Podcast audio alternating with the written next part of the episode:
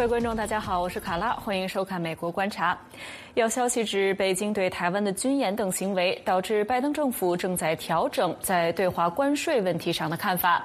另外，美国签署的芯片与科学法将如何助力美国与中国竞争？今天的节目中，我们共同关注。美国汽油价格呈现下降的趋势，上个月的高通胀水平略有缓解，但总体价格增长比六月份的四十年来的新高仅是略微减缓。星期三公布的数据显示，七月份消费价格指数较一年前增加百分之八点五，比六月份略有下降。但普通商品和服务的价格依然上涨，平均薪资的增幅要高于过去几十年，但是依然无法弥补食品、房租、汽车和医疗服务等价格的增幅。排除食品和能源的核心价格指数比六月份增长百分之零点三，是四月以来的最小增幅。七月份的核心价格指数与一年前相比。增加了百分之五点九。众议院计划星期五批准拜登和民主党议员推动的降低通胀法案。经济学家预期，法案在未来几年内对于通胀仅会有较小的影响。乌克兰总统泽连斯基星期四呼吁西方盟友提供更多的资金和弹药，在莫斯科入侵五个半月后继续打击俄罗斯。泽连斯基从乌克兰通过直播连接对在哥本哈根开会的西方国防领导人说：“我们越早阻止俄罗斯，我们就越能早感觉到安全。我们要武器和弹药进行防御。”参加会议的乌克兰国防部长列兹尼科夫对记者说：“获得更多的战斗机是乌克兰目前的优先要务。”他说：“乌克兰在第一阶段需要战斗机，然后的任务就是排雷。”哥本哈根会议之前，美国驻德国一个空军基地四月份开会，建立了美国领导的乌克兰防御接触小组，为乌克兰协调国际军事支持。据报道，中国最近在台湾周边举行前所未有的大规模实战演习，导致美国政府重新考虑对华关税问题。路透社星期三引用消息人士的话说，北京对台湾的行为导致拜登政府正在调整在对华关税问题上的想法。过去几个月来，拜登政府官员多次表示，考虑部分取消前特朗普政府对中国实施的范围广泛的关税，以帮助缓解通货膨胀压力。白宫表示，这些选项依然在台面上，拜登总统还没有对此做出决定。商务部长雷蒙多在接受彭博电视采采访时说：“佩洛西访问台湾之后，地缘政治变得更加复杂，总统正在掂量他的选项。对于取消部分对中国实施的关税，拜登政府内部高层也有不同意见。同时，商界、制造业、工会和国会等方面也一直在表达各自对关税的不同立场。”美国的其中选举将于十一月八号进行。根据路透社最新的民调，拜登总统目前的执政支持率上升到百分之四十。白宫资深官员表示，接下来几个月，拜登总统将访问全国各地，强调他在立法、提高就业、对抗特特殊利益者，还有保障妇女身体隐私权、解决大型枪击案等各方面的各项政策。详细情况，请美国之音白宫记者黄瑶义来介绍。姚毅。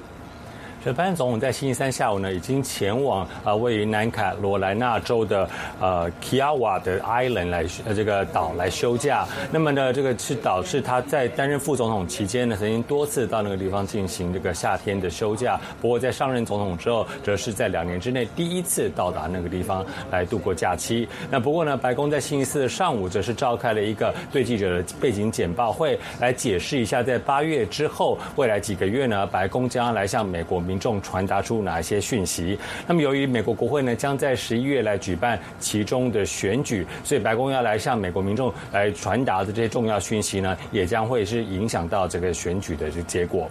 那么，白呃白宫的资深官员表示呢，白宫在下半年的焦点首先将会来先聚焦在拜登总统上任以来的各项立法的成就。那么这些的法案呢，包括的是芯片法案、枪支安全法案、气候变化法案、降低通膨法案。等等。那么之前呢，这个白宫的发言人尚皮也曾经表示，拜登总统是啊美国总统当中啊上任时间。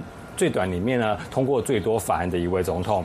那此外呢，啊，拜登总统在美国的各地呃奔走的时候呢，也会向美国民众表示他改善了美国人民的生活，包括现在的就业市场非常的蓬勃。那之前居高不下的油价呢，从今天开始也已经跌到了四块钱以下。那此外呢，呃，资深官员表示，通货膨胀是全世界在走出疫情的时候共同面对的问题。那现在呢，我们看到呃七月份的时候已经开始减缓了，相信到年底的时候呢，会出现更加减缓的现象。此外呢，呃，白宫也会试图来降低处方药的价格，让美国人民能够享有更广泛的医疗照顾。那么，另外也要推动税务公平，让这个更呃赚很多钱的美国人呢，要来公平的负担税务。那么，资深官员表示，相信这些的措施呢，都能够让美国一般民众感受到这个生活有所改善。此外呢，白宫的资深官员也表示。要来所谓对抗所谓的极端 MAGA 这样子的啊一群的啊意识形态的人，他说呢，现在人民的利益跟权益呢正在受到攻击。那么这些人呢，希望要来剥夺妇女的身体隐私权跟医疗权。那么所以呢，拜登政府将会来保障妇女的身体隐私权、医疗权，也就是呃在这个最高法院通过的堕胎的方面的权益。另外也会继续的保障同志婚姻等人民的权益。此外呢，也认为说，共和党如果重夺国会的时候呢。有一些议员已经表态了，将打算来取消这个号称呃。称为奥奥巴马医保的可负担医疗保险，在这个方面，拜登政府也会尽力的保障。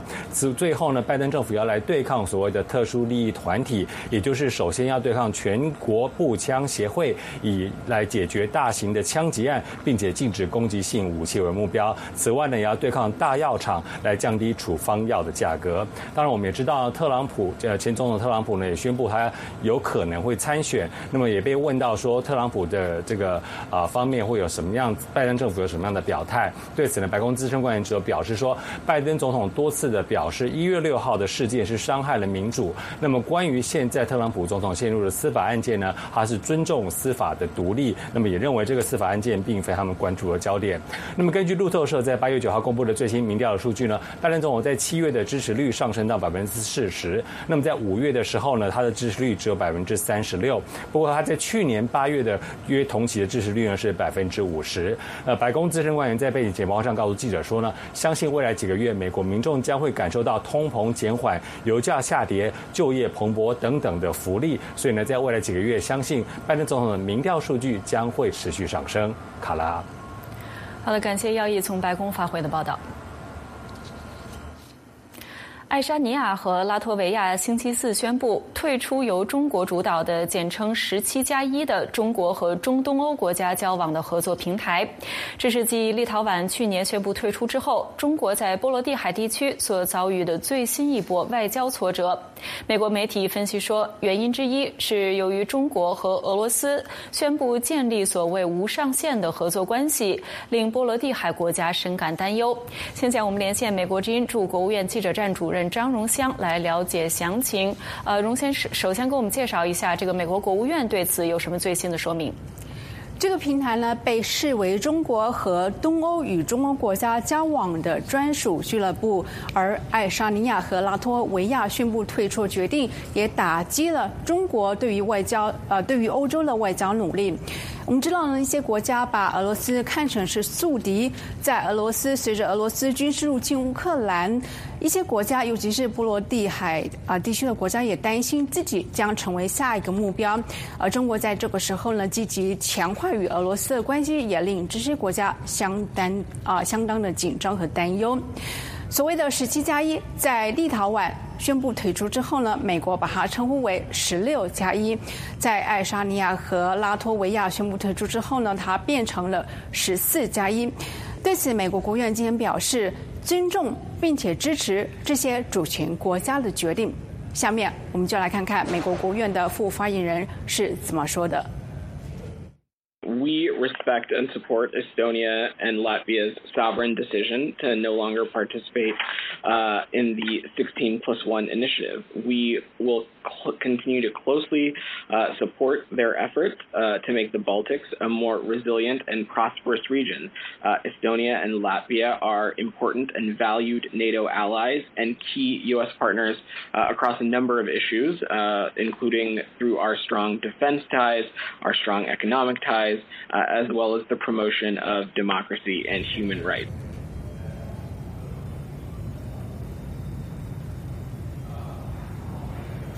另一方面，荣先，我们知道美国国务卿布林肯在今天是结束了对非洲的访问，能不能给我们介绍一下他此行有哪些重点？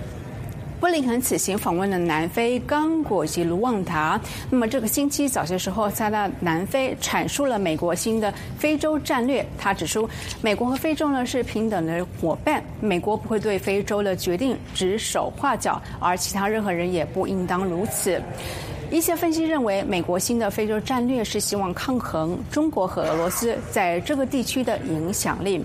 我们知道，长期以来呢，刚果以及卢旺达两个邻国呢，互相指责对方干涉并且支持境内的武装反叛势力。对此呢，啊，布林肯在访问这两个国家的期间呢，这个是重要的问题。而这个问题也对美国在寻求与这些国家深化伙伴关系的同时呢，带来了一定的挑战。美国立场如何呢？下面我们来看看美国国务卿布林肯是怎么说的。There should not be um, support coming from governments or coming from their entities, like their armed forces, for um, arming groups like uh, non-state groups, like M23 or like FDLR, uh, and that's a basic principle because uh, to the extent that that happens, that's likely to perpetuate conflict and violence, uh, not end it. Um, doesn't suggest one way or another equivalence between groups or, an or, or some valuation, but the basic principle is very important, and it's very important here. And yes, I specifically raised that with President Kagame, just as I raised it with President uh, Chikiseti in um, uh, in uh, the uh, DRC Uh, we also raised another principle, which is the territorial integrity of states and the need to protect that. 好的，感谢美国之音驻国务院记者站主任张荣香的报道。 美国国会众议院议长佩洛西备受瞩目的亚洲之行结束之后，持续引发有关台海局势的讨论。佩洛西星期三召开记者会，再次为国会访问团前往台湾进行访问的决定进行辩护，并且重申美国不会允许中国孤立台湾。有关内容，下面我们连线美国之音记者李义华来介绍。义华。好的，卡拉。美国国会众议院议长佩洛西上个星期亚洲之行的行程呢，包括了新加坡、马来西亚、台湾、韩国和日本。那么当中呢，最受到瞩目的行程呢，就是在台湾的部分，以及这个呃中国对于佩洛西访问台湾所做出来的反应。我们也知道呢，在佩洛西离开台湾之后呢，中国军方从上个星期四开始，是在台湾的周遭大规模的、密集的采取了这个军事演习的行动。那么可以说是这个结果呢，迅速的引发了这个地区的安全局势升。升级。那么佩洛西呢？星期三呢是率领了这次亚洲之行的国会成员，在国会山上召开了记者会，来说明他这一次亚洲之行的这个访问的成果。那么媒体的聚焦的这个提问的聚焦的这个呃重点呢，还是仍然围绕在台湾方面，以及对于这次国会访问团到台湾进行访问之后呢，对于美中关系接下来发展的影响。那么佩洛西呢是再次的这个位于他对于他这个出访台湾的决定呢进行了辩护，他是表示说呢，国会。访问团到台湾进行访问，并不违反美国的政策。我们来听听佩洛西在记者会上怎么说。Our purpose in going to Taiwan was to say that we have this strong relationship built on the status quo, which we support, uh, which is uh, really important because they're saying, well, we're trying to upset. No, the Taiwan Relations Act of 1979, at the same time as our change of recognition, established the terms of our relationship, the three U.S. China joint communiques, and the uh, six assurances. So there's no departure from that. Will not allow China to isolate Taiwan. They have kept Taiwan from participating in the World Health Organization, other things where Taiwan can make a very valued contribution. And they may keep them from going there, but they're not keeping us from going to Taiwan. We will not allow them to too. So we think the, their reaction that was our purpose to salute this thriving democracy. Don't take it from me. Freedom House said one of the freest uh, democracies in the world. Show our respect for that, uh, for the success of their economy, uh, for the uh, uh, enthusiasm of their young people to embrace a democracy. 知道呢，在这个佩洛西访问台湾之后呢，北京方面也是迅速的宣布了三项取消、五项暂停等共八项的这个反制措施，可以说是几乎中断了和美国方面的各项的这个对话的机制，包括了军方的交流，以及在在这个美中之间呢共同打击跨国犯罪、气候变迁等等合作的这种这个对话的方式。那么对此呢，这个众议院议长呃众议院议长佩洛西的这个记者会上面呢，这个参与这次访团的众议院外交事务委员会的。主 席米克斯众议员呢，也对于中国这一系列的这个做呃这个反应呢，做出了回应。我们继续来听听米克斯议员怎么说。China had their plans before we took our trip, and what they want to do is to try to deter us from going to visit our friend and ally. And I think what this trip did, which they did not expect, is show that no matter what President Xi says we are going to stand by our friends and allies. So I think that China now has to take a different viewpoint on it because we are unequivocal on what our positions will be with reference to our friends and our allies. Led by the Speaker of the House, gave she a message that he's not going to dictate to us on what we do and what we don't do. And so I would hope, I would hope that he now understands he should talk to us on those things that we can work with, as indicated by my colleagues, and with climate, because that's really uh, important to us, and keeping the status quo. 除了军事演习以及中断和美国的这个对话机制之外呢，我们知道中国政府呢，其实还对这个佩洛西以及他的直直系的亲属呢，呃，进行了这个制裁的措施。那么，虽然中国外交部并没有正式的这个说明具体的说明有关于的于这个制裁的内容是什么，不过呢，在星期三的记者会上呢，也有记者提问到了这个佩问呃提问向佩洛西提问到说这个呃对于中国对他进行制裁，他有何反应？那么佩洛西呢，也是首度的针对他。有关关他的这个制裁措施做出了这个回应和说法，我们继续来听听他是怎么说的。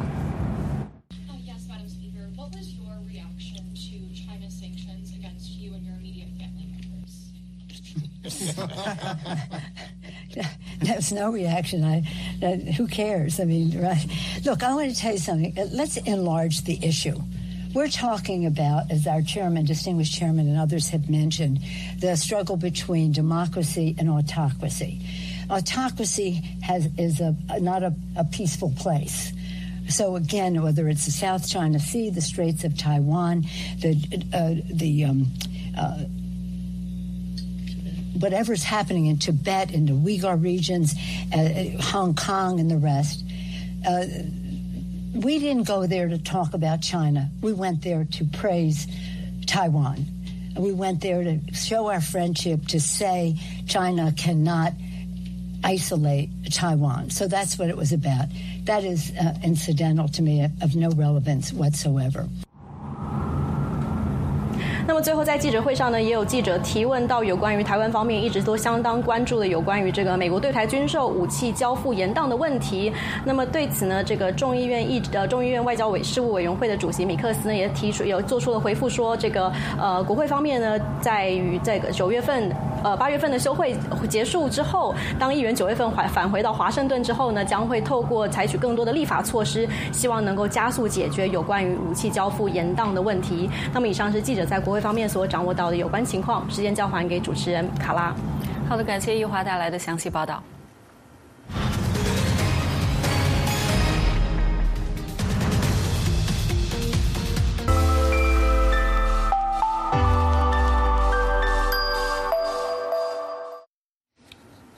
欢迎继续收看《美国观察》。美国近期通过《芯片与科学法》，助力美国国内的半导体等高科技产业，加强对中国的竞争力。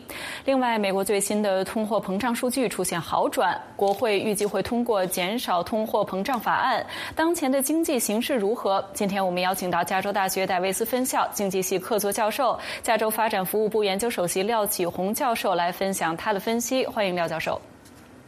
好，你好。嗯，廖教授，我们就先来说一说这个芯片与科学法，能不能先给我们介绍一下这个芯片法它的作用有哪些？要会如何助力美国对中国的竞争？是的，如果说我们说二十世纪是呃石油的世纪的话，那二十一世纪可以说世界经济命脉就是芯片了。毕竟芯片是从智慧手机、汽车制造到这个呃军事国防工业不可或缺的这个关键零件。那过去两年在疫情中间更显出晶片的重要。拜登总统刚签署的这个芯片法案高达五百三十亿美金，这个产业主要的政策目的相当明确，就是芯片在地生产。目前有大概八成的美国芯片是从亚洲进口，那亚洲当然是有北韩和中国两个不确定的地缘政治因素，所以任何的风吹草动都可可能让美国经济受到影响。那这在五百三十亿里面有三分之呃四分之三，就是它差不多三百九十亿直接补贴业者在美国盖晶圆厂，那剩下是支持美国本土半导体制造研发。那这个晶片法案一方面是希望半导体能够鼓励厂商啊回到美国生产，另一方面是希望对抗中国逐渐崛起的这个晶片生产势力。因为在芯片法案里面有一个所谓的 guardrail，就是护栏法护栏条款，就是接受补助的厂商在十年内不能在中国投资或扩厂啊二十八纳米以下的芯片。那目前政治这个呃，这个我们看到这个法案，它的这个意图其实是还蛮明显的，就是希望能够和政治光谱相近的关键国家加入美国为首的这个政阵线联盟，让美国从过去以国家队呃为单位的这个竞争方法，变成所谓的 Chip Four，就是晶片联盟，就是美国、日本、韩国、台湾，也就是说这个在。这个这第所谓的第一岛链，把这个把这个围墙设在第一岛链，然后让这个四个国家能够在晶片上互相的呃合互相的合作，然后把这个让让中国能够策略性的隔在外面。那我们知道，在这个这样的做法，其实它的目的很明显，其实晶片法案更深层的战略目的，其实呃就是在这个地方。是廖教授，我们也知道台湾是呃这个全球的一个主要的芯片的出口国了。那么呃与台湾合作会不会带来一呃这个芯片法的通过会给呃美国与台湾的合作带来哪些呃新的变化？以及这个芯片法所带来的变化会如何影响全球的供求和供应链呢？是这个法案应该是这个美国对中国芯片产业脱钩的第一枪。那他当然是鼓励这些厂商回到美国本土来设厂。那当然，他美国本土的这个 Intel 是英特尔是最大的受益。那当然啊，就是我台湾的台积电啊，韩国的三星、SK 海力士啊，德州仪器这些都可以渴望能够得到一些补助。那虽然说是有经济补助是或是一些节税的诱因，那在但是在这个台积电的啊这个啊呃创办人张忠谋还有董事长刘刘德英他们都表示说，在美国设厂其实并不是那么那么容易说搬就搬。一方面是要面对美国比较高的成本，另一方面是要离开人才和。亚洲呃国家比较紧密的上下游生产的一些优势，所以目前来看的话，这个啊有些厂商还是是有点却步的。那当然是日本跟台湾算是比较有意加入，但是韩国还是在观望啊。但是我们知道这个法案就像刚才说的，就是其实并不是啊主要目的不是让这个美国的这个半导体能够重新的呃恢复往日的这个这个光荣，而是希望能够让这个政治光谱比较相近的国家能够在同一个联盟上面。那这个呃经这个是这个法案会对。对全世界的晶片供应链可能会有一些微妙的改变，也就是经济竞争不再是单纯的经济考量，也就是呃，而是要考虑到价值、理念和政治的竞争。我们看到中国不管在手机通讯、互联网、电动车，跟世界上各个有有不同的体系。虽然说中国和现在现在世界晶片算是一个不可或缺的国家，但是在十年、二十年后，会不会是有一个呃泾渭分明的抗争？我们其实是要继续观察的。是，那这个礼拜除了这个芯片法之外呢，大家非常关注的一个呃话题，就是美国现在七月份的这个通货膨胀的数据似乎是有所好转啊。那呃，请问廖教授，您会如何解读这样的一个现象？可以说明说美国目前的这个通胀压力已经是有所缓解了吗？啊，是的，就是刚才公布的这个美国七月份的通膨通膨通胀数据是年增率八点五，比起六月年增率啊年增率超高的九点一，稍微稍微减缓一点。那当然这个是啊让华尔街也是高兴了一波，让这个啊我认为现在美国的通膨其实是进入呃不呃不见得是触顶，不过是进入高原期。也就是说啊目前啊全球对于这个下半年还有二零二三年的这个经济成长预期下调，所以对原油市场的这个啊需求明显下降，所以也。就是造成原油市场的价格不断下跌，在过去两个月，我们也看到很明显的这个油价，美国油价的下跌。那还有联准会的货币政策开始发酵，让让很多的商品消费开始降温。那因为就是这啊，这个在这个在这个让人稍稍放松的这个数字之下，我觉得还是要留意。那尤其是啊，这个服务性消费的通膨，像是住房、保险、这个医疗支出，那这些啊，我认为是通膨的高水准，应该还是会维维持一段时间。那或许到年底，或许可以看到一个比较啊明显的放缓。嗯，我们看到美联储为了应对目前美国国内的这个通货膨胀的压力，已经是连续几次加息了。那么您认为，呃，在目前的这个形势之下，美联储接下来会如何行动？是不是会和预期的一样，在九月份继续加息呢？呃，如我认为会继续的，因为毕竟八点五虽然是比起六月份来的九点一来的低，但是还是八点五还是呃还是呃离他们百分之二的呃通胀的目标还是有一段很大的距离。那目前他们在在这个预期在接下来九月，然后十一、十二月啊这三次会议里面呢，可能最后会到年底会啊这个再再加息差不多六六码到八码左右。那我认为这个联储会他们目前的步调并不会放缓，因为毕竟目前的八点五的水准还是蛮高的。那不过我们看到这个通胀这个稍数字稍微缓解，再加上前两前两个礼拜公布的这个就业数据是相当强劲的，那这或许是一个啊这个联储局希望所看到的，所希望看到的的一个结果，也就是说所谓的软着陆，就说当他们升息的时候，这个不会造成美国经济的衰退，同时也会造成这个价格的下下降的话，这个是是一个蛮好的一个一个状态。是，另外呃，我还想说一下，这个美国的众议院预计会在明天就通过的这个减少通货膨胀法，能不能讲一讲这个法案会起到怎样的作用，和我们的生活有什么关系吗？是这个法案虽然叫做减少通胀法案，但是是不是真的能够也减少通胀？其实呃，很多经济家、经济学家是存疑的。那这个减少通胀法案可以说是这个旧酒装新品，是拜登一年前所。提出的这个重建美好法案中，比较没有办法得到这个共和党支持的部分分拆出来的一个法案。那在这个数个月的协商和重新包装之后，重新登场，那把最近大家很关心的这个通膨包装在这个法案上面。这个法案其实金额高达七千亿美金。那主要有两个部分，第一个部分是差不多超过一半的绿能法案，其中包括电动车和环保房屋建筑的一些补贴和免税的减免。那这是一个最大的部分。另外一部分是扩大这个呃 ACA Affordable Care。就是全民健保，还有降低美国医疗保险的处方签的价格。那我想，这在这些方面，其实是一个啊，或许会看到一些啊直接的呃价格降低。但是至于是不是能够对通胀有有所注意，这个可能需要时间来观察。是，而且呃，廖教授，我想继续，我们还有一点时间，我再问一个问题，就是我们现在都非常关心，就是美国十一月八号即将会举办的这个中期选举，那么民主党的这个选情呢，很大程度上可能是要看这个拜登总统执政的一个表现。那么当然，通胀啊，这个经济情况、就业的情况是这个美国的民众非常关心的因素。那您在您看来，在中期选举之呃之前，呃，我们有可能会看到这个通货膨胀的。形势有所好转吗？或者说，拜登总统或者民主党推动的这些法案，有可能可以见到一些效果吗？